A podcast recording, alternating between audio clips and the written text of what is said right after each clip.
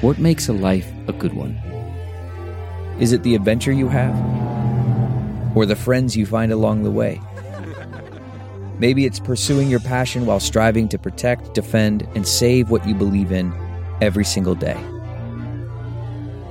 So, what makes a life a good one? In the Coast Guard, we think it's all of the above and more. But you'll have to find out for yourself. Visit gocoastguard.com to learn more.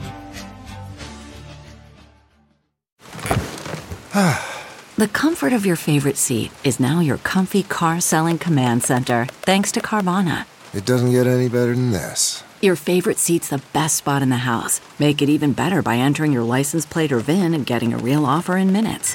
There really is no place like home. And speaking of home, Carvana will pick up your car from yours after you finalize your offer. Visit Carvana.com or download the app and sell your car from your comfy place.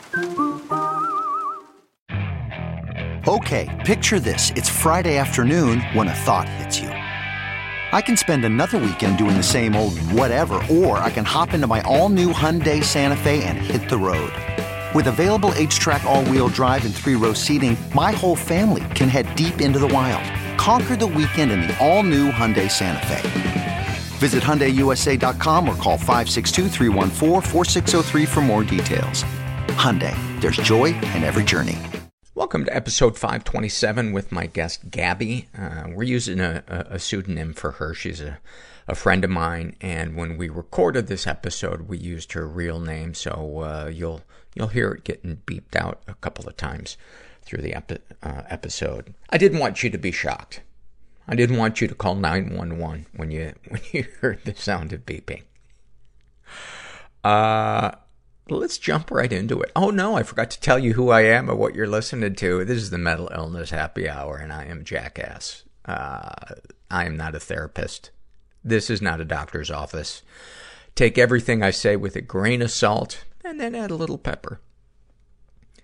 We added two new surveys to the website. Uh, a survey called Back in Time uh, as those of you who are regular listeners know, a lot of times one of the questions I like to ask people is if you could go back in time to any point in your life and talk to yourself, what would you say? How, you know, at what point would you say it and what would you say to yourself? So we have that new survey and I don't know why it took me so long to put this other one up, but we finally have a fears survey. I'm not sure if you guys have any fears. Think you all got your shit together just like me. This is from the Back in Time survey filled out by Nathan. And uh, he writes, I'd go back to when I was seven years old and say, Your parents just got divorced. It's okay. I promise they still love you in their weird ways. You don't need to seek love from everyone the rest of your life to replace what you think is missing. Wow. Nathan home run right out of the right out of the gate. Thank you for that. This is from the love survey filled out by Rain is Good, and they write, uh, "I love waking up to the sound of rain falling on the balcony and the small breeze that flows in through the crack in the window." I, I especially love that second part.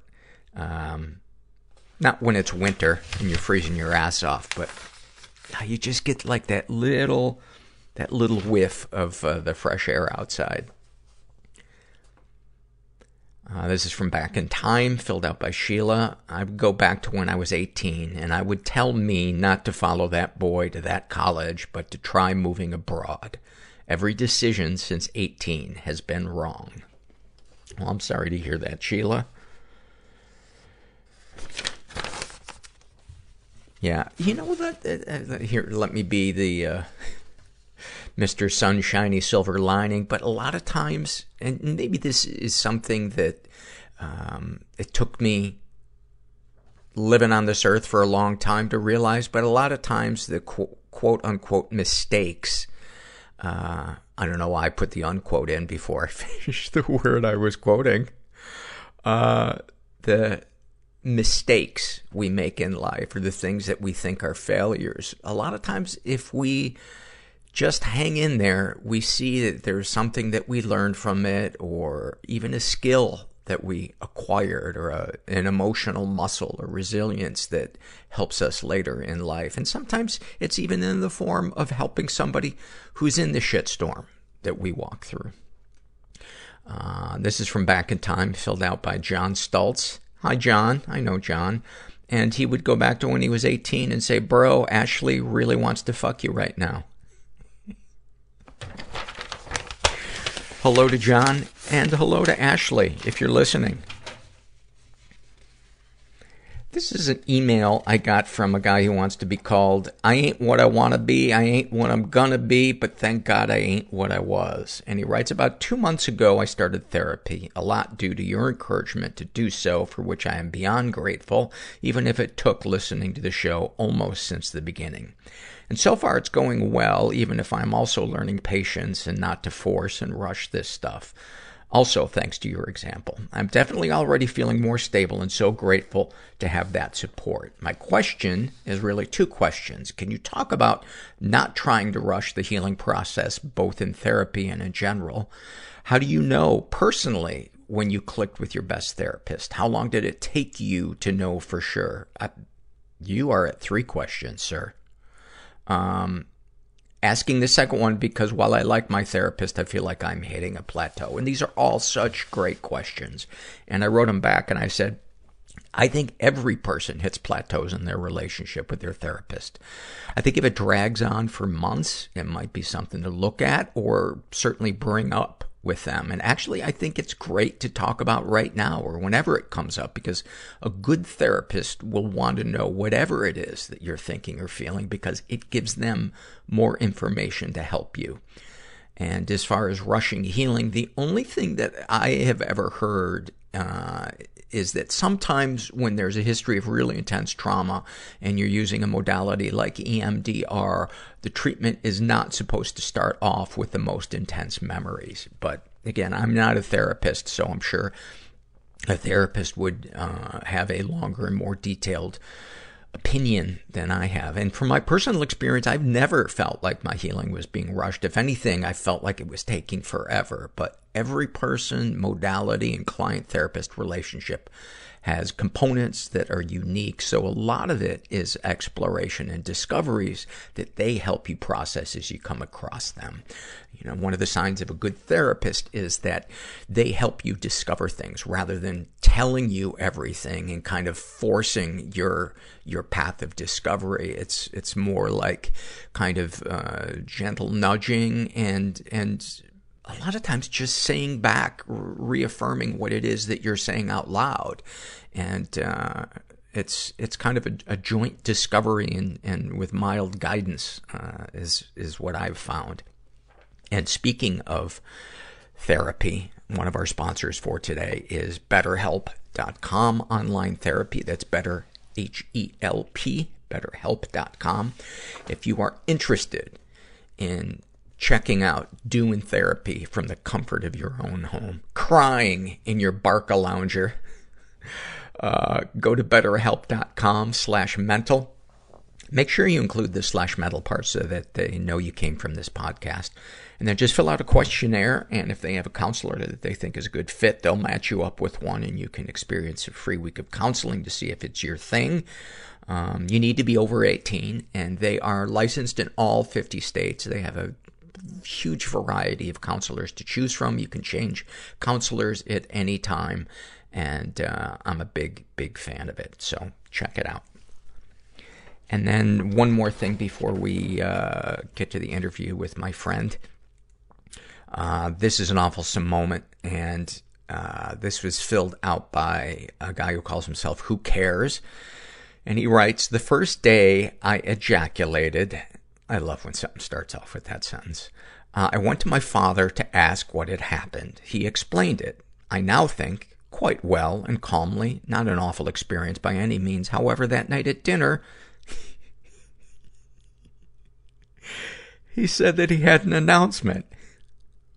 Our son, he said, has had his first ejaculation. Those present at the table, him, me, and my mother. My mother said, Oh, Ron, no. I just wanted to get the fuck away from my life. You know, I, I couldn't have felt any lower. Grief, guilt, shame. Why wasn't I born a girl? There's a switch that gets flipped in my head. I'm supposed to be a girl. I experience being treated like an animal. How can a just God I have a vomit fetish. let humans do this to each other? Help! I fucking flew over the cuckoo's nest. My wife's losing it. I thought it was all about me. I don't know what to do. I would have committed suicide if I could have watched my funeral. A Polaroid I found of my mother um, naked in a dentist chair. And my body doesn't quite I think I did eight days in LA County Jail. fit how I see myself. What was it all for? Why are my friends dead? Everything that I did There's a comfort in the scars for me. was in service of OCD. You've already had all the paper cuts. Step away from the paper. It's really hard to see the picture when you're inside the frame. You know, it takes a larger view to see your life. Just actually have somebody listen to you. Yeah, and I got up and got my tooth and left. I am here with my friend who I've known for probably about 10 years. She is one of my support group brethren. Um, you are somebody that is so important in in my life. Um, I grew up without sisters, but as I tell you and a couple of the other um, women from our support group, you you are my sisters. You know everything about me. Uh, I know a lot about you. I don't know if you're holding anything back, but we are who uh, we reach out to when when we're struggling, and it's an amazing feeling. And I've been wanting to get you on the podcast for a long time, um, because I love you and I love talking to you.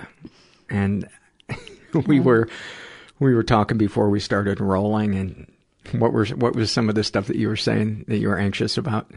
Oh, I hate my voice. And what was and that I'm not good enough. You're- I have nothing to say, not nothing worthwhile. Ironically, that makes for a perfect guest.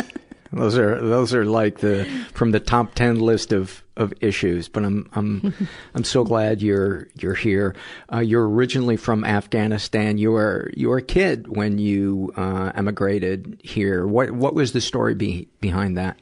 Well, I was born in Afghanistan. Um, I lived there during the Russian War. Mm, my uh, at the beginning of the Russian War, I am the oldest of four girls. My father was a military man mm, who had side businesses, and this was back when, before the Taliban, when things were normal there, where women held jobs, drove, smoked, went to discos, so it was liberal.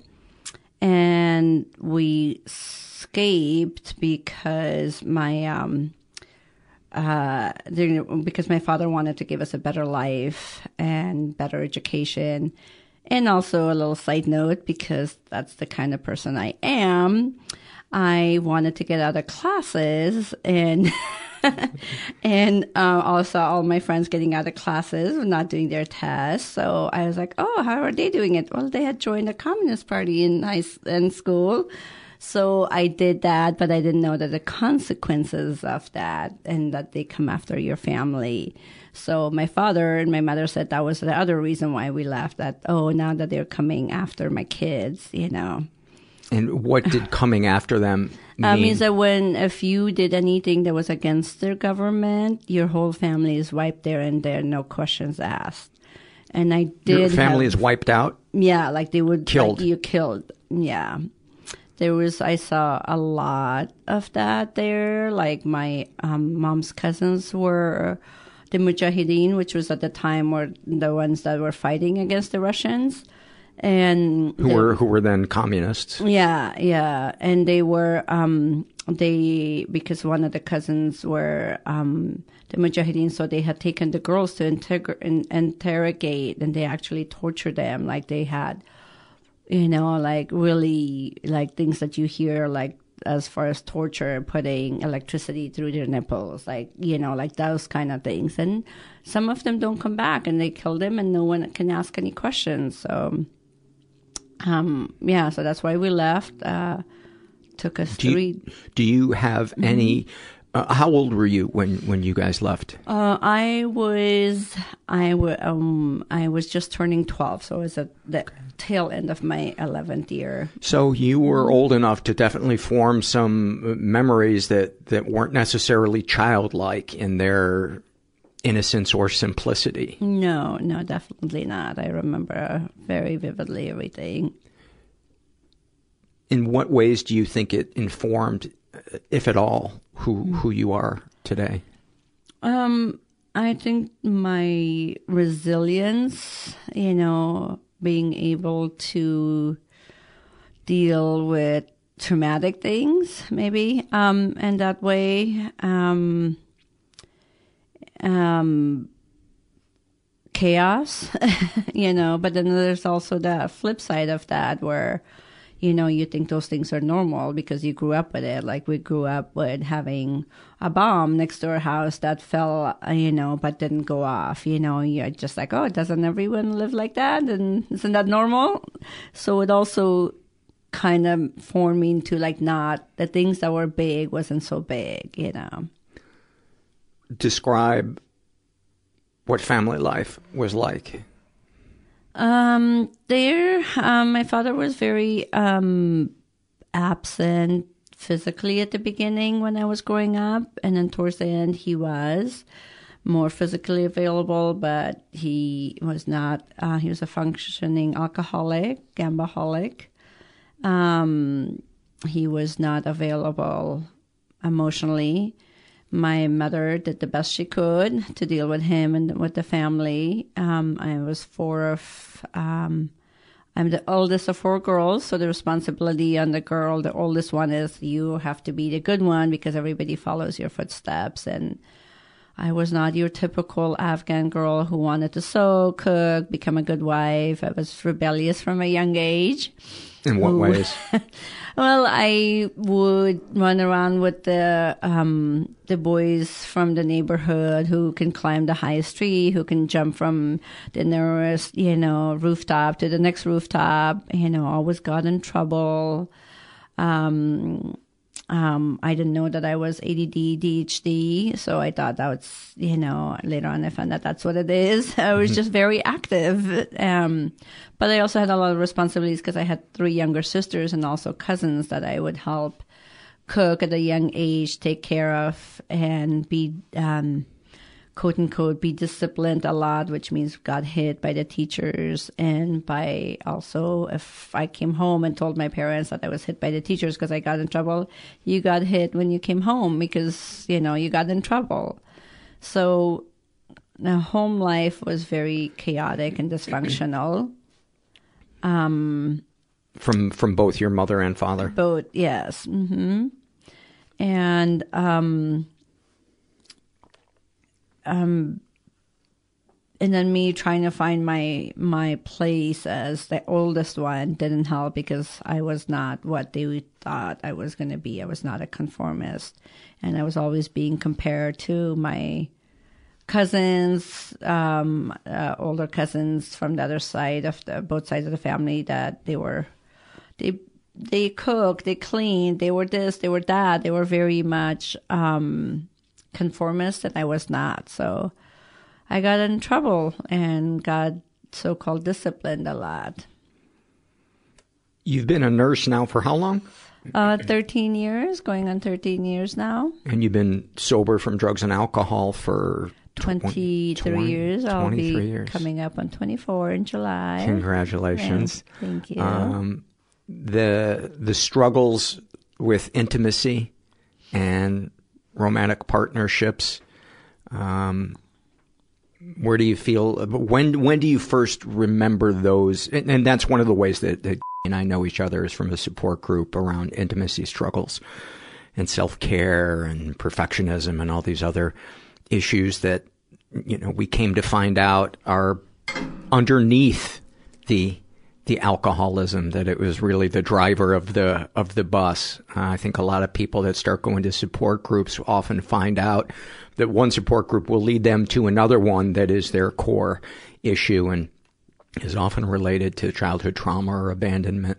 Um, Where where do you feel like you are at? What would be the best way to talk about your struggles with self-esteem, intimacy, partnership, self-hatred?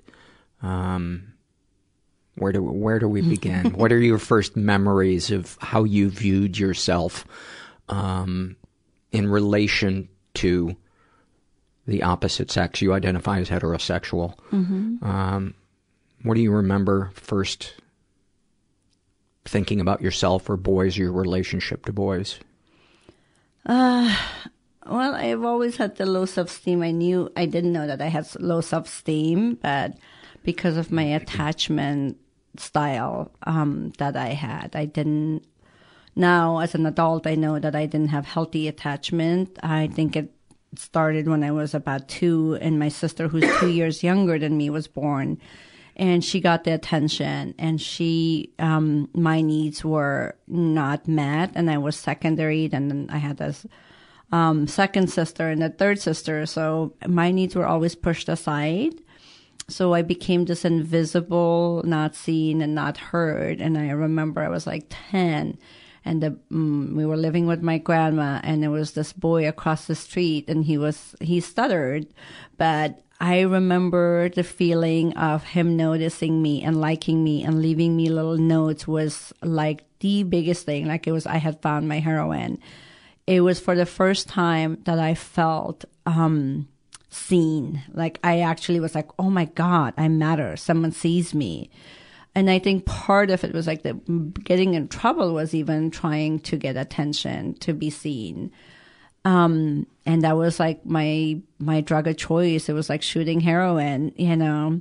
Describe how it would feel in your mind, in your body, what the, what the thoughts would be, what the feelings would, would be, Um, if, if you can, if you can recall. Yeah, it was like I mattered. I was being seen. Someone cared. That I felt so uncared for. I mean, I knew my parents loved me, but it was a different. It was like I felt alive. That's the feeling. So you like would feel you're- ecstatic, alive, like Like an energy boost. energized. Yeah. Mm-hmm. Can't sleep. The obsessive thinking about it, like getting like almost at that age, but like it was such a high where you were just running around like you had a couple of cups of coffee. You're like, ooh, yay. Yeah, I remember I kept a picture uh, in my pocket of my seventh grade girlfriend, and when we were on vacation, my family, and I couldn't call her because you know long distance calls were expensive back then. I would just pull that picture out and look at it, and I would just get high. I would get high Mhm. from just imagining being yeah. with her. Yep. It was definitely the best high. More, I believe for me, it was the, my core thing more than the drugs and alcohol. You know, the drugs and alcohol was just suited by my drug of choice as the validation, the being seen by the opposite sex, being validated by the opposite sex. And what would you have liked to have heard from the boy of your choice back then? Uh, um, think as a teenager, oh, I was so pretty, I was mattered. But I think as an healthy adult now, um, versus my teenager, just wanted the validation, wanted to get that hit. It was uh, probably as a healthy adult, it's that I was just being seen. Oh, this is a person who, you know, I rode bikes back then. You know, I was good at climbing. You know, I just wanted to be just another person, just like them, without having that label of being female or male because I was feeling so invisible. So any attention that I got, doesn't matter how negative it was, it felt so good that I wanted it all the time, you know, even if it had consequences. What are some of the ways that you would uh, negatively try to get attention? Um, I think I broke rules as a teenager all the time, passing notes, you know, which was something that was against the rules in Afghanistan. You had to stay virgin until you got married, you know. Um, I um, lost my virginity when I was 17 when I came to the States. But along the way, in every continent that I lived in, I had you know, a boy in every continent and country. Had one in Pakistan, one in India, one in Holland. Uh, what were the ages that you were in each of those different countries, and when did you settle in the states? Um, I came to the states in 1989. Um, so most my teenage life was uh, spent in different countries and continents. So I lived in India. I was in Pakistan for three months. I think that's the only place I didn't have a guy. and then in India, I remember my dad moved, and there was this guy who liked me. He followed us, like, you know, when we moved to another place, and I think my parents knew. Um, and again, it was the same thing fantasizing, romanticizing, listening to Indian songs because they're such love addict songs to begin with. Those yeah. Bollywood songs is all about that. And then when I was here, um, when I came here from age 16 um, till I lost my virginity at 17. Um, what do you remember about that? Uh, my father had left. I had already been molested by a family member. So my self esteem couldn't have been any lower. Um, my mom had become more strict with me because, again, it was the pressure of being the oldest and being good. Um, and I was going to school. I was going taking night classes to become a certified nurse's aide, and I was working at a convenience store at the time. Or and um, the boy was my neighbor who lived downstairs, and he was ten years older than me, so I wasn't looking for a daddy at all. No daddy issues. um, and he gave me some wine coolers to get me drunk I don't remember much of the much of it or that I enjoyed it. All I know is the next day I was like, this is how it's supposed to be. Um, Look, and feeling shame about it. Looking back, do you feel like there was any element of violation, uh, given yeah. that he's 10 years older and he got you drunk? Yeah, I definitely, definitely. I remember even his mother and brother would tell me that I deserve better. Wow. that says a lot. Yeah. that says a lot. The uh, incident of incident or incidents of, of being molested, do you believe that that uh, informed your sexuality and or your view of intimacy? And if so, how? Uh, yeah, I think very much so because I felt I was at fault. I felt 30. I felt guilty. How old were you when it happened? 16. Yeah. Yeah, that was just when my father had left. It was with um, my aunt's husband, uh, ex husband for her now. And they were engaged, they weren't even married. And I couldn't tell my family because the same aunt had been molested by one of the other aunt's husband, and no one believed her and blamed her so I couldn't tell because I felt the same thing was going to happen to me. And I felt ashamed. I felt guilty. What did you feel guilty I, about? Because even though I know there was nothing I had done, I felt guilty that whatever why he chose me. Even though he told me oh it's because you're so easy to talk to.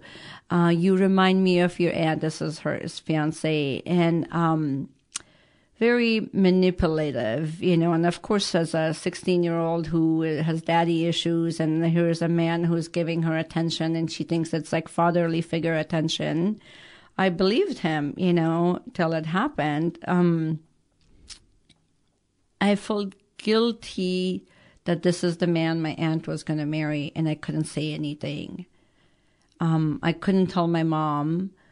I, you know, the secrecy. The secrecy is what I think a lot of my drinking and using was over, you know.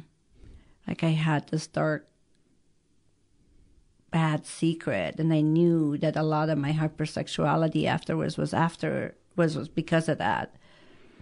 Yeah, that's something that it, it, painfully a lot of people who've been victimized sexually don't realize is a is a repercussion of that, and they instead think, oh, see, I, I really am dirty or loose or whatever horrible word they, they want to assign to themselves rather than this is your body and your mind reacting to unwanted sexual uh, contact. Mhm. Uh, and especially if there was physical pleasure involved because as I've said many times on the podcast, our soul and our body can experience two completely different things at the same time. And that's one of the things that makes it so confusing. Mm. And I think for boys, especially because, you know, uh, getting an erection is such a, um, um, visible sign that some part of you wants it, um, that it's, a lot of guys, um, will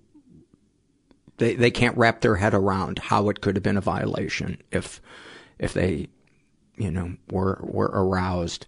And and a lot of women as well. I've read so many surveys for the podcast where a, a woman had her first orgasm during sexual abuse i mean how can that not fuck with your head how can that not make the bedroom so complicated for a long time do you feel like um, the the bedroom is a complicated place for you still? Yeah, I definitely do. That's why I need the support groups still, and that has helped. But definitely, where maybe at some point, at from that point, my mind and my heart kind of disconnected from each other. Um, you know, when there's no integration, of course, you act in a way that is against, you know, your actual higher good, higher self, and that's Can you be why. Can you be more specific about that? Yeah, so you know, after that, like I, my uh, just giving up my body to get validation without actually honoring my body that I deserve love, I deserve you know my body's my temple. Yes i for pleasure for myself but also to connect with someone at a love love level was separated for a lot of the time. So because i was used like that that's what i felt i deserved. So i let people abuse and take advantage of me in that way. And because a lot of times i believe that i deserved it and i didn't deserve anything better or more. It's it's interesting that that one of the things a lot of us when we roll into our support group are um, shocked to find out is the banquet that we think we've been feasting at is actually crumbs, Mhm. and yeah.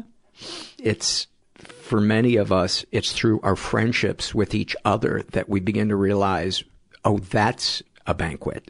Mhm. That's safety, respect, being seen, building trust, letting go of the shame. yeah It's an amazing, an amazing feeling when you find your people. And you're one of those people as I cry. And you're one of those people for me.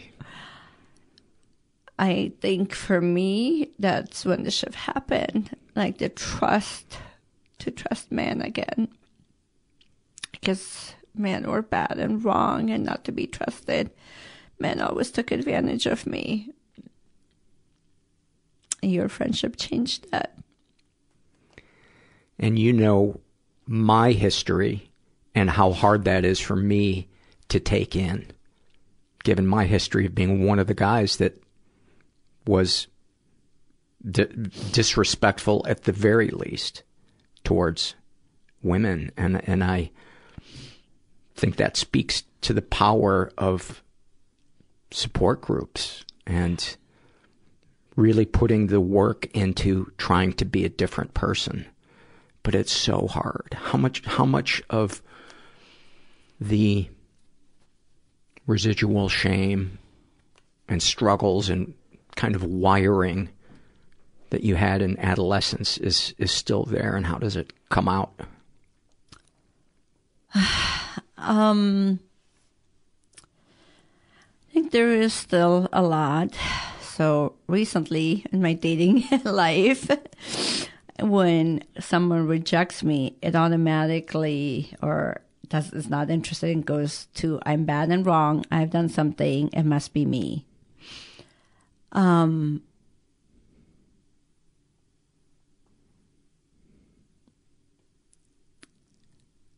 The shame that like I was I've lived with it for so much that I was almost addicted to it. Part of the group what it did for me was to really identify and let go of that shame because it was like addicted to it where it was so familiar to live with dignity and to live with um esteemable acts was so uncomfortable. Um there's still Be- times because that, it because it was new. because it was so new and it was such an unfamiliar behavior. Yeah.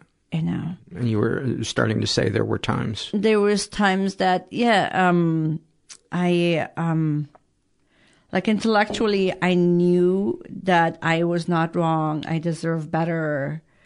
But there was still um I would do the same behaviors. Um what brought me to the this is the vulnerable part to the group was that um, even though I was sober from drugs and alcohol, I had an affair, and the affair is what brought me in. And the shame of it was so great, even though it was very short, but the shame of it was so great, you know, that it. I yeah. He like I he was married. He was married. yeah. Was there a part of you, as you look back now, and at the addict in yourself, and the the person who wanted intimacy but was also at the same time afraid of it? Um, was there something about the fact that he was married and unavailable to some degree that made that, in your warped mind at that time, a safe choice? Yes, um, because I was so afraid of intimacy. I was so afraid of intimacy that not just him, but also previously, the people I chose subconsciously were people who were emotionally unavailable. Because I had disconnected from myself, I was emotionally unavailable and didn't know even that I was. Isn't that funny? Even though I was so hard looking for a relationship. I want love, I want relationship, but here I was. Had no concept what it meant to love myself, to be intimate with myself. How could I be intimate? So of course I attract, I still love to chase an available man. But I have healed that part of me that knows that I am loving and worthy of love through friendships with people like you, with men like you, and also with friendships with women, with my higher power, with myself, with healing my trauma because unavailable is so familiar. Even familiar is painful.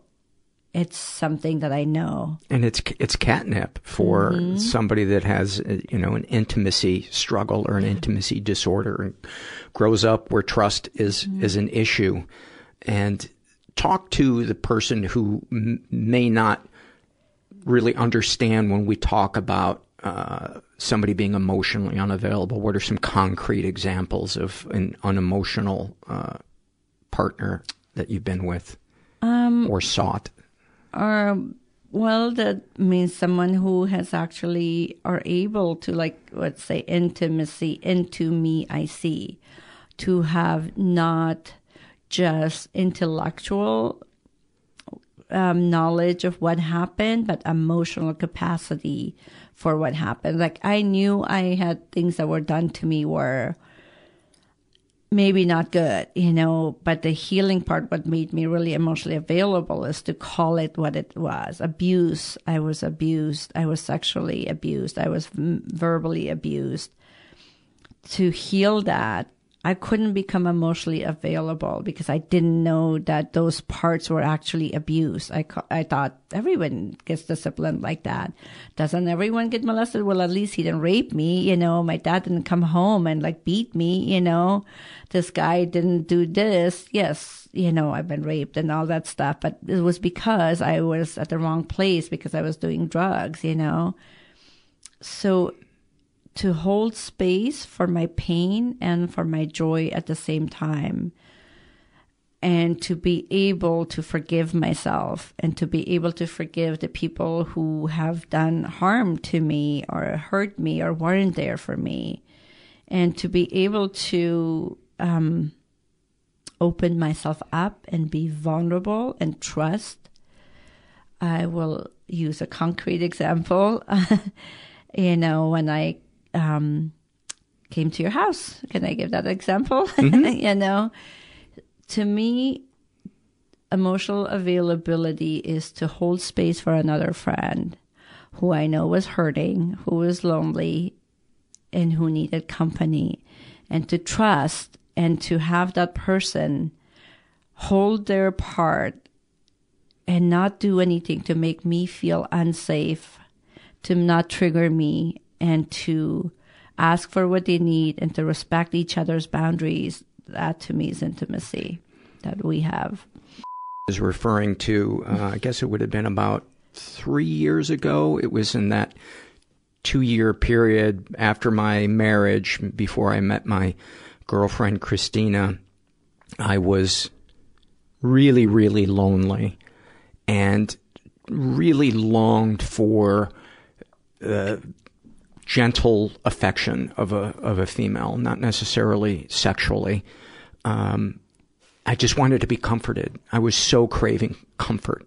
It was hard to ask, but I said, can you come over and let me lay my head in your lap? And you said, yeah. And you came over and I can't remember if you, if you stroked my head or not, but I just remember mm-hmm. it feeling, uh, like you talked about. I felt so seen. I felt mm-hmm. like somebody sees my my pain, mm-hmm. and I was worried that I was going to make you uncomfortable um, by asking for that. But I think, as you and I have found out in recovery, is sometimes you have to take chances. Sometimes you have to ask. Mm. Get in touch with what your needs are and try to find a way that is respectful and has the right tone to to share with a, another person what it is that you want or what it is that you're feeling. And um, I remember feeling so good after after you left that that you trusted me. And I was kind of shocked that that's something that I wanted because, you know, years before that, I would have been like, that is so fucking lame. Holy shit. Where, go get some cocoa and cookies, you fucking weirdo.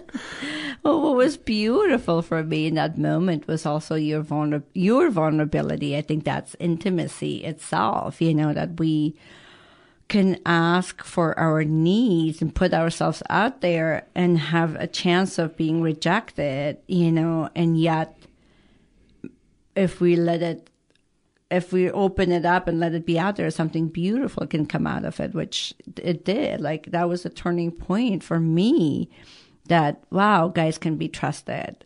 Like guys are not all bad and wrong and that I am worthy of having that safe relationship with another, when another male, you know, cause I didn't. I, uh, obviously, as you guys heard, I didn't have that. Um, and hearing you, you know, intimacy also that part of hearing the pain and the struggle, but then what is underneath that and how we all really want acceptance to be seen, to be heard, and to be loved And you know, comforted. and comforted. And you know, I I say this, and I've heard this. Not my saying that opposite of uh, addiction is not sobriety is connection. That's what we had. We had a connection, and that's a lot of times intimacy. If I'm not connected to myself, I can't be connected to my higher power. I can't be connected to another human being, whether it's a friendship or a love relationship. That's intimacy. And that doesn't mean that it's going to be perfect. It doesn't mean that it's always um, smooth. It doesn't mean it's without pain or struggle. I struggle with intimacy with my girlfriend still, you know, my friendship, female friendships. But the beauty is the ones that we're building intimacy that we get to see our part and talk about it, which Yeah. I didn't have in my family. You know, you got punished. What is feelings? There's no such thing. I was considered, you know, I remember my mom saying sometimes, like, you cry too much. I would be like, I was so hurt. I was crying all night. Well, you cry all the time, you know. And I, now in the rooms, when I see men crying, like it heals my heart. Um, hearing men in the rooms having, talking about affairs and what was really underneath that, it healed me in a way that you know, I even was able to have compassion for the person that I had an affair with. Like, I know that's their thing, but that there is deeper disconnect, and that connection is the intimacy when I'm connected to myself. Then I can be connected to everyone else. When you were talking earlier about validating your own pain Mhm. uh, from you know when you had been abused when when you were younger, it it highlighted to me that truth that if we are to have intimacy with other people, we have to stop minimizing our pain Mhm. and have Mhm. compassion for ourselves because it is so hard when we are filled with self-hatred to let other people's love in. Mm. It's like this gigantic wall that, that you you you are going to call yourself unworthy until you change the story in your head mm-hmm. about about your past. Yeah.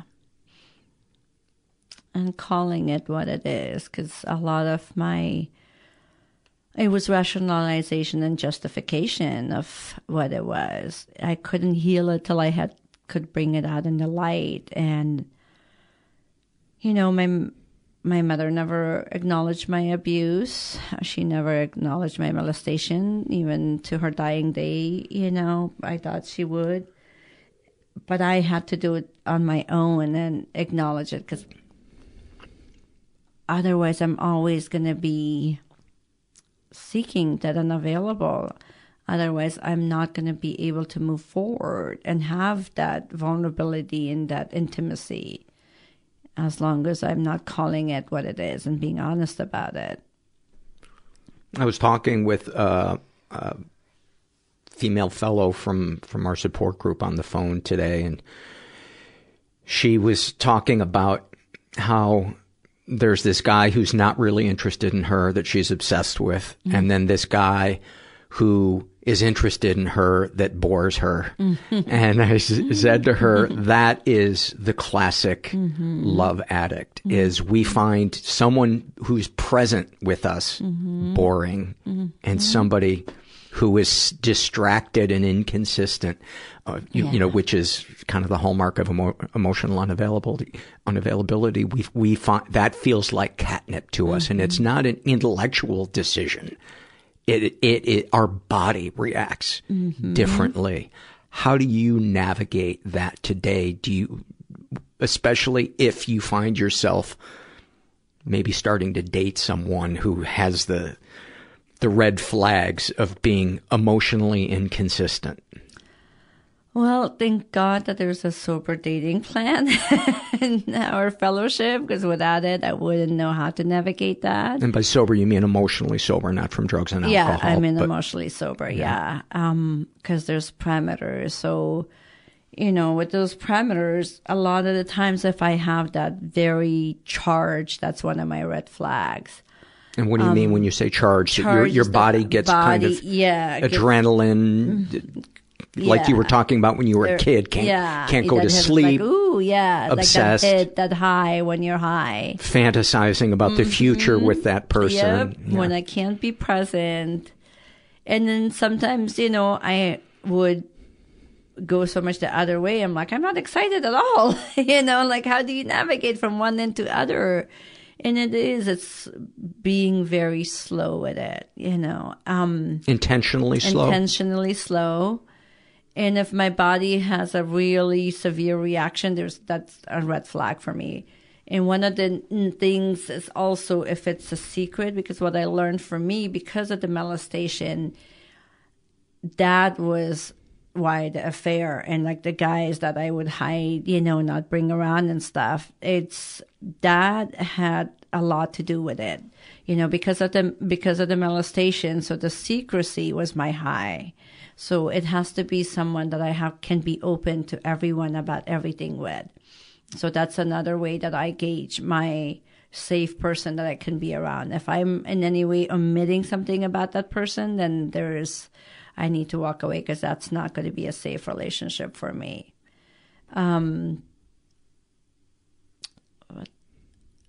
yeah, just navigating really slow, really slow.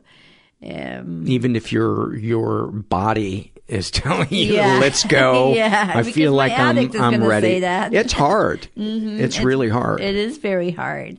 And sometimes, you know, I've gone with that and paid the consequences because, you know, you get wrapped up in the moment. I forget, you know, I'm an addict, you know, I go in the, like that thing when they say when you're that, it's not in that moment, but it's like all the stuff that happened before that led you there. If I haven't done the things that I need to do to feel connected and grounded, and then I can easily be in that space. And it's very important that I do the self care parts of it so that I am grounded, so I can recognize those. Otherwise, I would be like, oh, this feels really good. I Right. don't know what's wrong with this. Why would Right. there be something wrong with this? and and and for anybody who's listening who's a little confused, it's not the morality of having sex with with somebody uh, too soon. Um, it's that for people like us who have intimacy struggles or working to heal some part of ourself,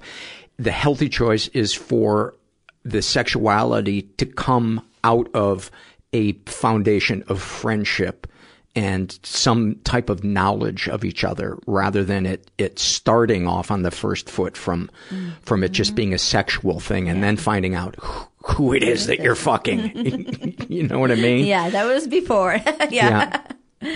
Um, I mean, when, when, uh, Christina and I first started dating, I did not adhere to my dating plan and I felt some shame about that. But, um, as, as our relationship grew, um, I was certainly happy to, to find out that the person that I was having sex with, uh, was somebody that I could be friends with and trust and, and um, feel in in partnership with. Mm-hmm. We have talked in the in the past. Um, sometimes you'll reach out to me when you're in that place of, "Am I going to be alone forever?" Talk about that. Well, uh, there's that struggle still. Um, Not the struggle of finding somebody, but the struggle with that voice in your head. uh, the- both the finding that one and the voice, you know, because I guess because I the fact that I'm more intimate with myself now, I'm more grounded, I'm more sober emotionally. It is I I operate from a different set of standards. Like you said, it's not I don't get into a relationship and sleep with someone and find out that we're not compatible. You know, I try to you know, I'm not doing this perfectly, try to use my dating plan and be look at all the compatibility, but you know, and I have more self esteem than I did before. So there's that flip side of it. I've come to be more comfortable with myself and my loneliness and my alone time than I did before. So my capacity to hold space for all my so-called feelings that I numbed and escaped with another human being or with drugs and alcohol is just bigger now. I still get hurt. I still get rejected. I still struggle with the dating. I still have a hard time. Sometimes I lose hope. Um, it's never going to happen for me. You know, it happens for everyone else. It will never happen for me. And then I have to call people, turn it over, pray, you know, um, and look at other people's experiences and also believe in the universe's timing. You know, if I am not in a partnership, but as long as I'm open to it and I'm putting myself out there, there's an energy or channel that I still have open that there is hope. I haven't lost hope yet. Even though some days when I have some, I get gaslighted and, you know, I do, but, um, I don't let that define completely all the time. You know, I may have moments or a few hours of that compared to before where it would take me weeks and days of like, I'm worthless. I can't get out of the couch because I'm so heartbroken that this person rejected me or left me or couldn't continue. Are there times when you look back at your past and you saw yourself solely as a victim that you saw, oh, wow, I also used people? And, and if so, how, how did that affect your view of yourself or your behavior moving forward?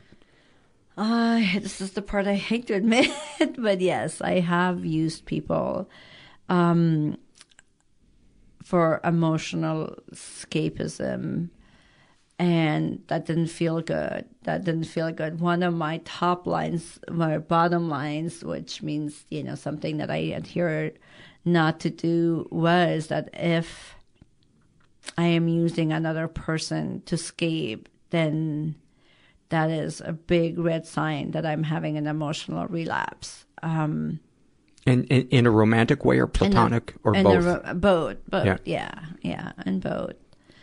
Um, because if I can't have healthy, loving relationships platonically, then I have no business pursuing one romantically. That was a big thing that I really learned in the program with the fellows, male and female, you know, here. Um,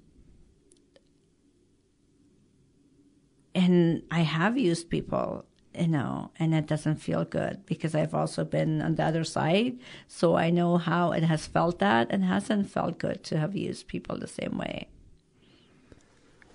You know, it's one of the things that I that I love about recovery is even when the truth is painful to find out that it still is information that helps us as we move forward mm. because we have more of a, a sense of what the um, moral landscape is yeah. as as we kind of navigate it. You know, I, I, think all of us shudder when we think of who we were and what our ideas were when we first rolled in. You know, we mm-hmm. saw ourselves completely as victims, filled mm-hmm. with self pity. Uh, you know, kind of that phrase of "I'm a piece of shit," the world revolves around. Somehow we can be the most important yep. person in the world, yet the worst person yep. in the in the world, and unpacking that is so complicated, but so, so important and so rewarding because the people that we get to unpack it with. Mm-hmm. It, I don't know what it's like to serve in the armed forces and mm-hmm. go into battle, mm-hmm. but I know what it's like to be in the emotional trenches with people mm-hmm. who feel super fucked up and hopeless. Mm-hmm. And when we poke our heads out of that foxhole, you know, and the shooting has stopped, it's such an amazing feeling yeah. to to step out of it and, and, not alone, but with people that had your back and have your back. Yeah, yeah.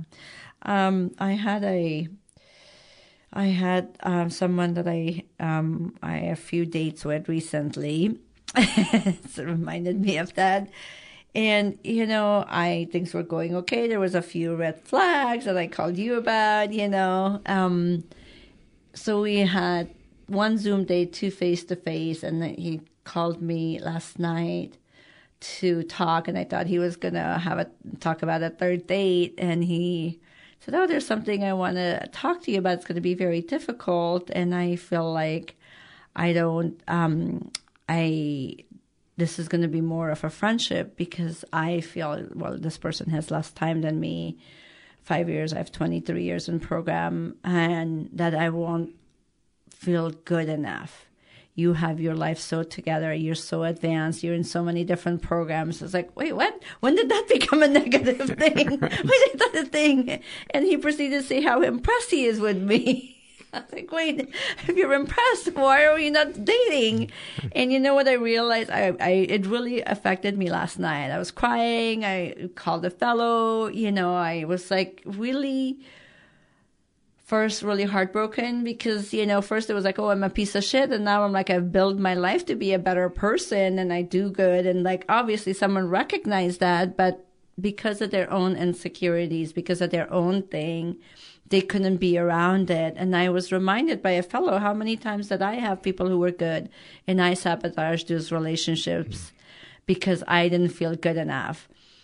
So today I feel like, wow, that was so honest of him to do it on the second date. Thank God he didn't lead me along and um and sabotage it after you were after I was we were dating for a while and what a gift. This was a gift. So for me that's that's the little things that come up, you know, like, wow, yeah. I get to see it differently. I don't get to be and be a victim for maybe an hour last night when I was talking to my friend and you know, but look at it from a different perspective. Like, oh, this is a gift. Anything else you want to share before we wrap up? Um, no, I'm just very grateful. I'm grateful despite all the all the trials and that I have gone through that has made me the person I am and all my failures and I can be of service to someone else now and share that experiences and vulnerability and maybe give them some hope. Yeah, sometimes the best common ground is a little stinky. Mm-hmm. I love you. I love you, Paul. Thank you.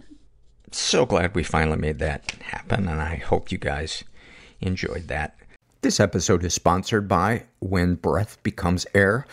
When Breath Becomes Air by Paul Kalanithi is the exquisitely observed memoir of an idealistic young neurosurgeon attempting to answer the question, what makes a life worth living as he deals with his own terminal cancer diagnosis.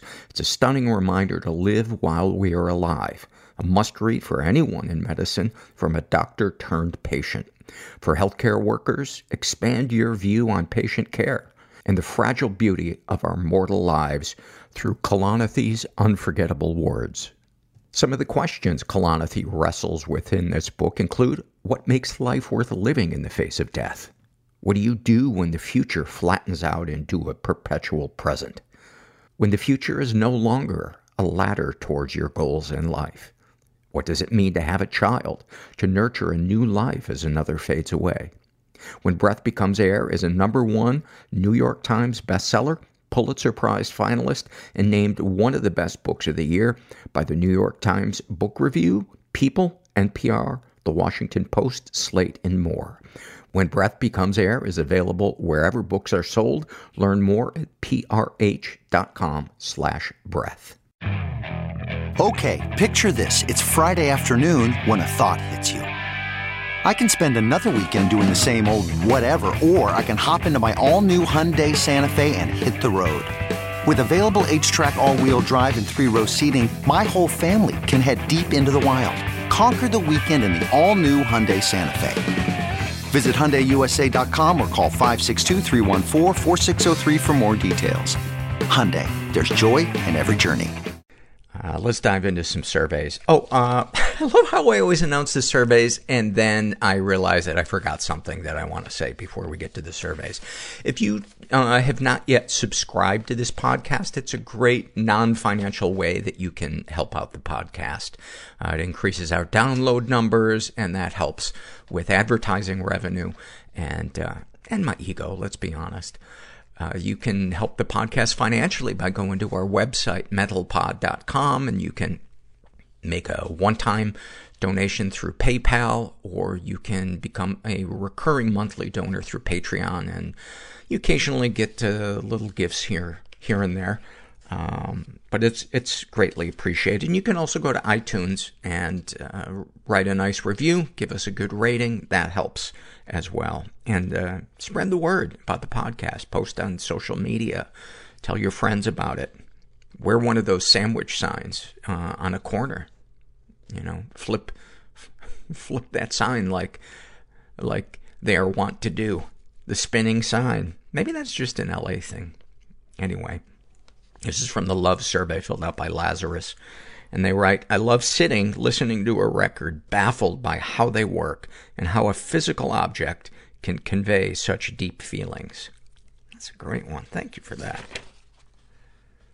This is from the Back in Time survey filled out by an old buddy of mine, Catherine Shazar. Catherine used to work at uh, one of the comedy clubs that I worked at, and uh, she worked in the box office. And when, I would be hanging out, waiting to go on, uh, she and I just had some great, great conversations, and uh, such a great sense of humor, and such a great laugher. I uh, I think I enjoyed those times probably more than uh, I did on stage.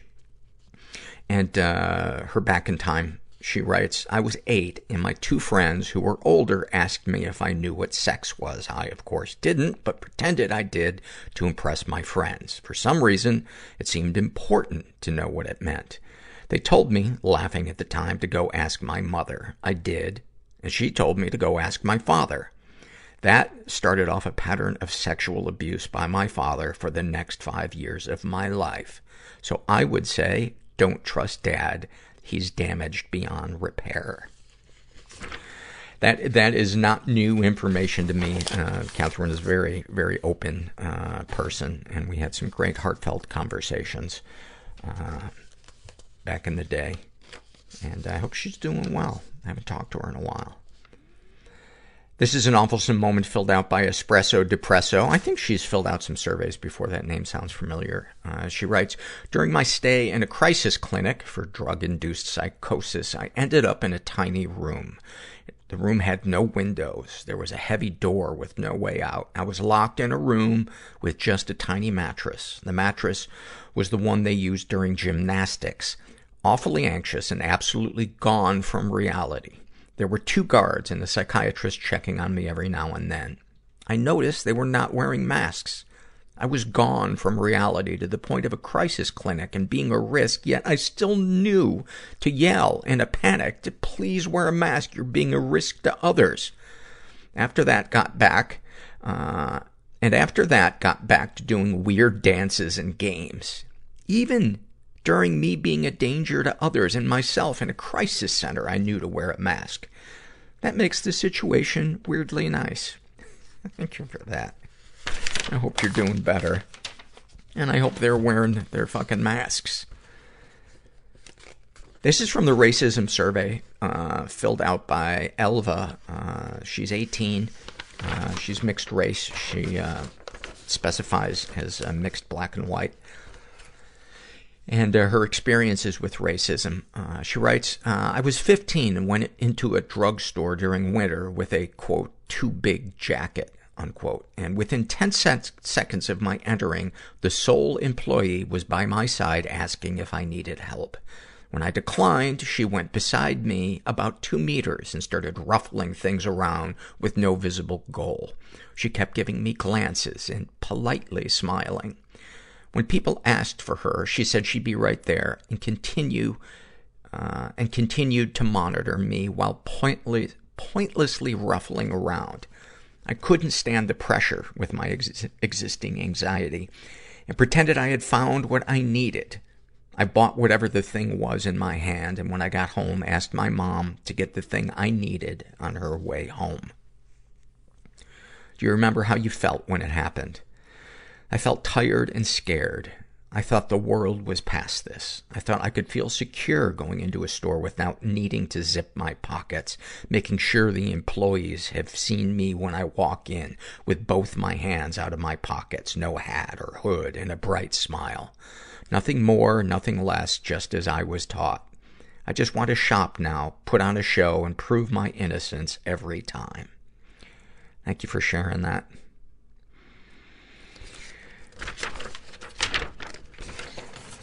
That, ha- that, that has to be so tiring and anxiety inducing.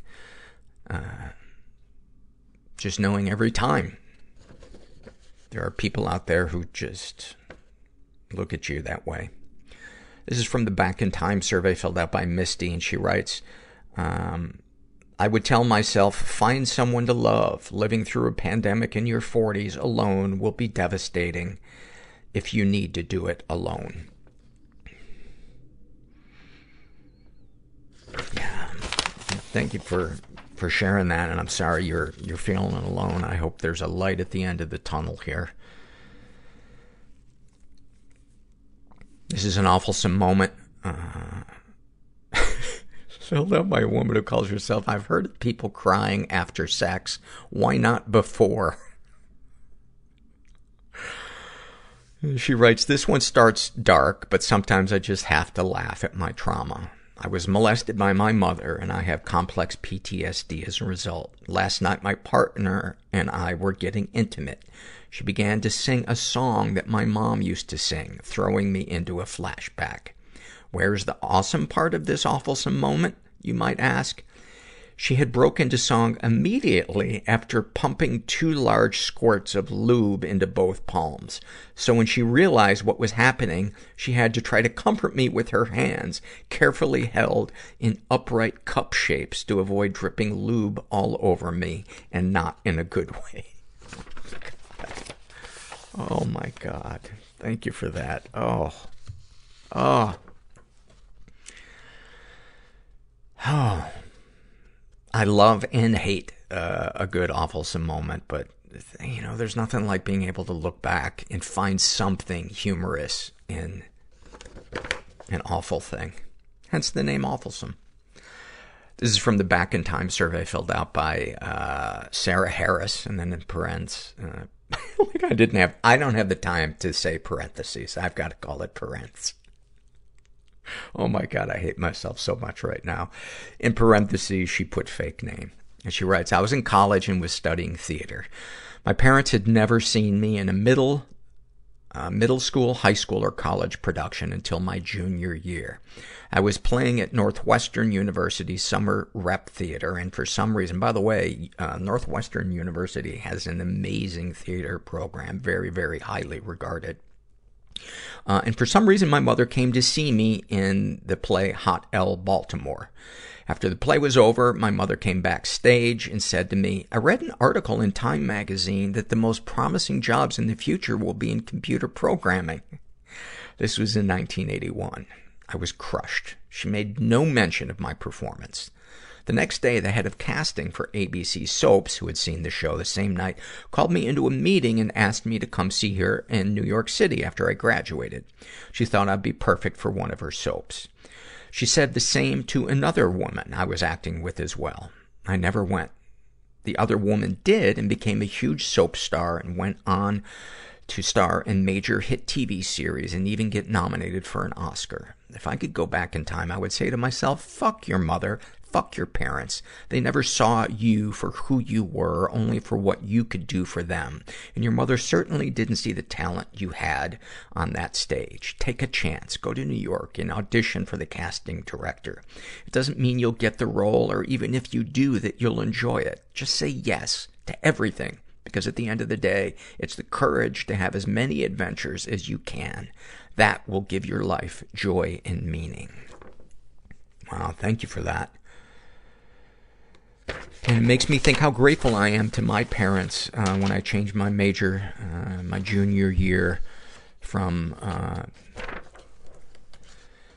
what was that? I, I think it, it was a science, and I was I was pre med. I I think it was uh, chemistry or biology, but I changed it to theater.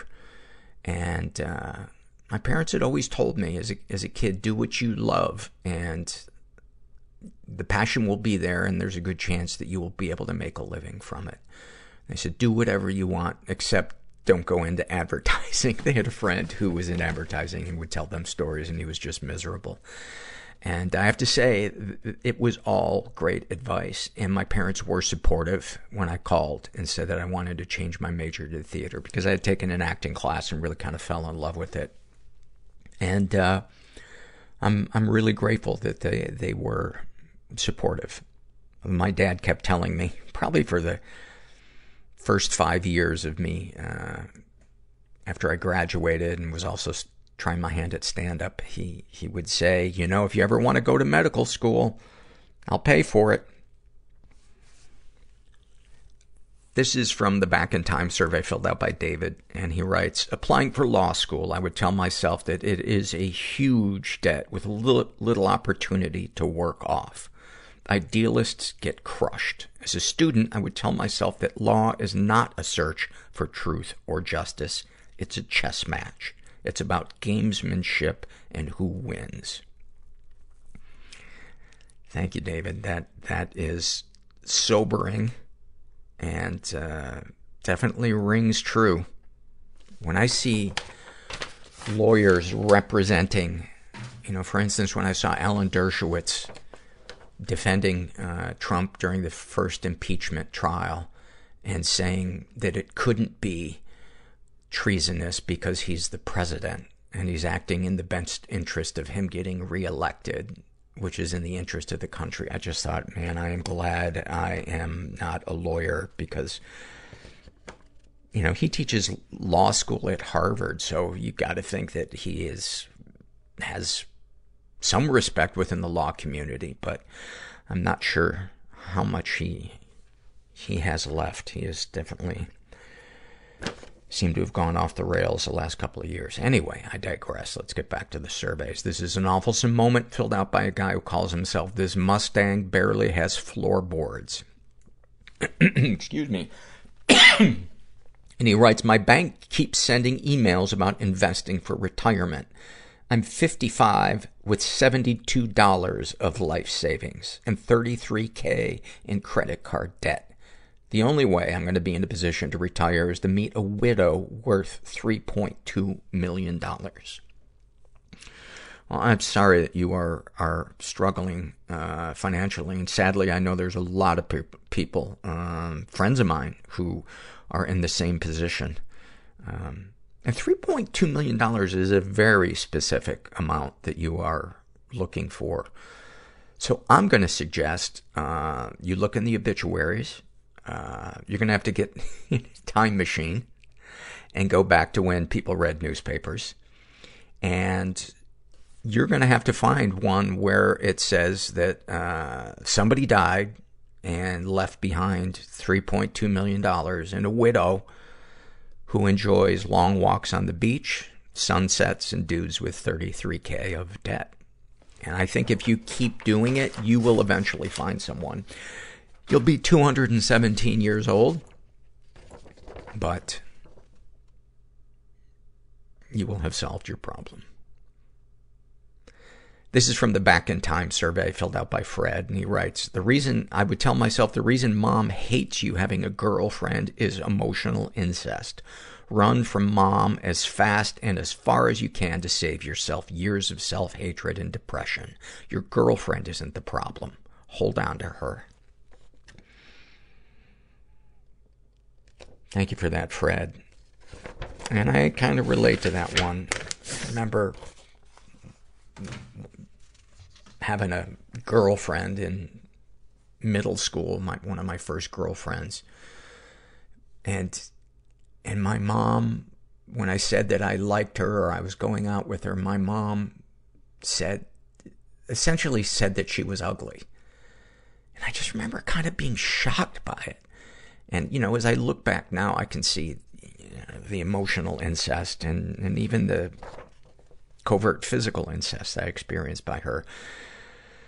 A lot of this stuff in hindsight makes sense. And I think my mom is and was just such an unconscious, wounded person. I don't hate her for what she did and the way she was. I hate the things, things that she did, but, um, man, wounded people do really fucked up shit. This is from the Back in Time survey filled out by a woman who calls herself the Hyper Vigilante. And she writes, I would tell myself the way you relate to the world is not wrong. Being different makes you a magnet for bullies and heartache now, but ADHD will become your superpower as an adult. It's a gift you will open at 30. Take heart and know you are strong. That is so awesome. Ah, oh, high fucking five. Thank you for that. This is from the Shame and Secret survey filled out by a woman who calls herself Lifelong Guilt. She identifies as straight. She's in her 30s, was raised in a totally chaotic environment. Ever been the victim of sexual abuse? Some stuff happened, but I don't know if it counts. I've had men come inside me when we agreed before having sex that they'd pull out first. Each time it felt like a betrayal and a violation, and each time I had to use emergency contraception the next day, which is expensive and can really fuck with your hormones. She's been physically and emotionally abused. My dad had bipolar disorder, but he went undiagnosed for decades. As a result, he was unmedicated and unpredictable when I was growing up. He screamed at me constantly, sometimes for no reason at all. I was always walking on eggshells around him because the smallest thing could set him into a rage that could last for hours or even days. He also coached my softball team, and when he and I would practice alone, he would sometimes pitch the ball directly at my body so fast and so hard that I wouldn't be able to get out of the way fast enough, and it would hit me. Any positive experiences? Absolutely. My dad is now medicated, and he is a com- completely different man. We talk on the phone every Saturday. I can honestly say that I love him and forgive him for how he was when I was growing up. That is so, I'm so sorry you had to experience all those things, but that is so awesome that he has changed and you now have a relationship with him. Uh, darkest thoughts. I think about badly harming myself because I have so much guilt and shame about some of the things I did when I was a kid. Darkest secrets. Like my dad, I also have bipolar disorder, and I'm pretty sure mine manifested at a very young age. One of the symptoms of child onset bipolar disorder, I recently learned, is precocious sexuality. I was obsessed with genitalia, and I used to initiate sexual exploration with other kids. Some of them were my age, but some of them were a couple of years younger, and not all of them were comfortable with it. I never forced any of the other kids into anything, but I know I made some of them feel uncomfortable and confused. None of the exploration ever progressed beyond the touching of genitalia, but I still feel absolutely horrible about it. I worry that I've scarred some of those kids for life, and I hate myself for it. I try to tell myself that I was just a nine year old kid and that it was likely my mental illness that played a huge role in my behavior. But I will always feel terrible for what I've done and I will live with that guilt until the day I die. Wow, that is, that is heavy, the feelings that you have towards yourself. And I would just repeat what you said. You were just a nine year old kid. And, um, and you're not that person today. And I think it's time to, to forgive yourself.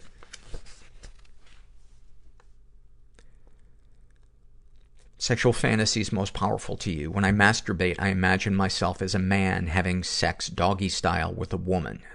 Sharing this doesn't really bother me. I know sexual fantasies are really weird for a lot of people. What, if anything, would you like to say to someone you haven't been able to? I would like to apologize to any of those kids I may have harmed. I would want them to know that if I could, I would take it all back in an instant. And that I don't expect them to forgive me, but that I am so, so, so sorry. I'd also want them to know that none of it was their fault, in case they might be worried that it was, and that they didn't bring any of it on themselves. You sound like such a compassionate, sensitive person. It just breaks my heart to, to think that every day you are, you are hating yourself for something that you did as a, an innocent, struggling child. What, if anything, do you wish for? I wish that I could someday forgive myself for what I did when I was a kid. I have a wonderful therapist that I've been to nervous and ashamed to tell about uh, it, but I know I need to. I just have to work up the courage first.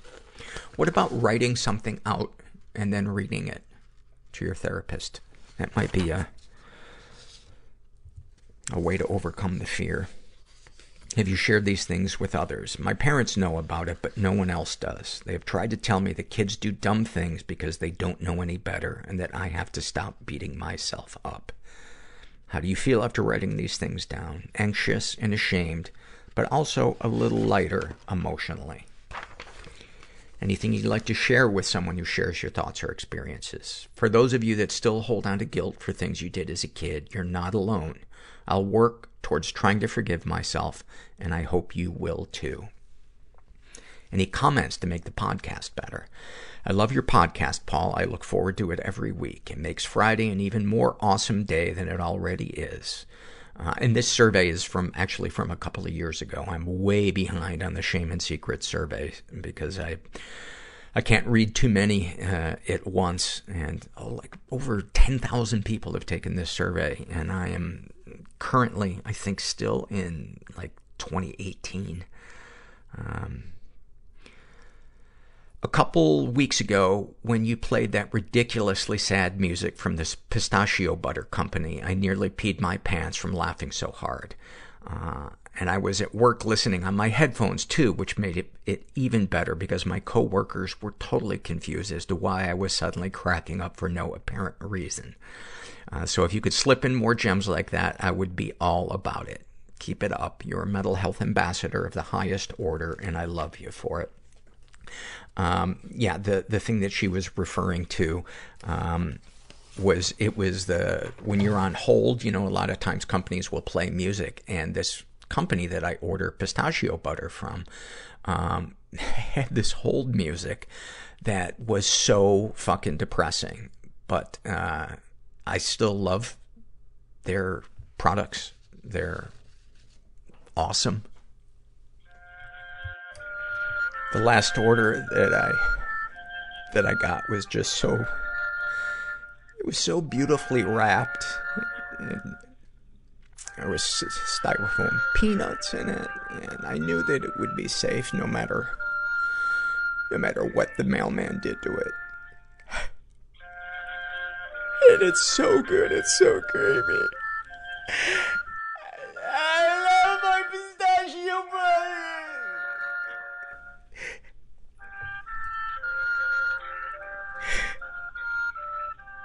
I have to order more. they have been struggling uh, financially lately, and I think it's because all of their customers are killing themselves.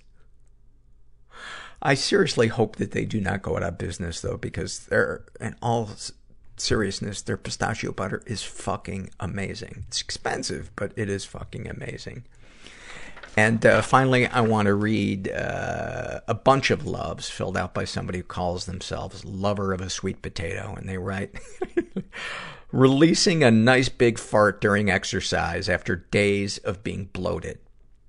Getting my hands, and occasionally face, covered in paint while being deeply focused on something I'm painting.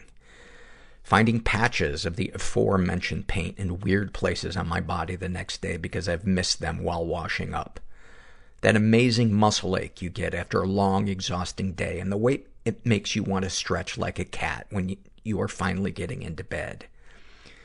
Fleece blankets, oh yeah, and uh,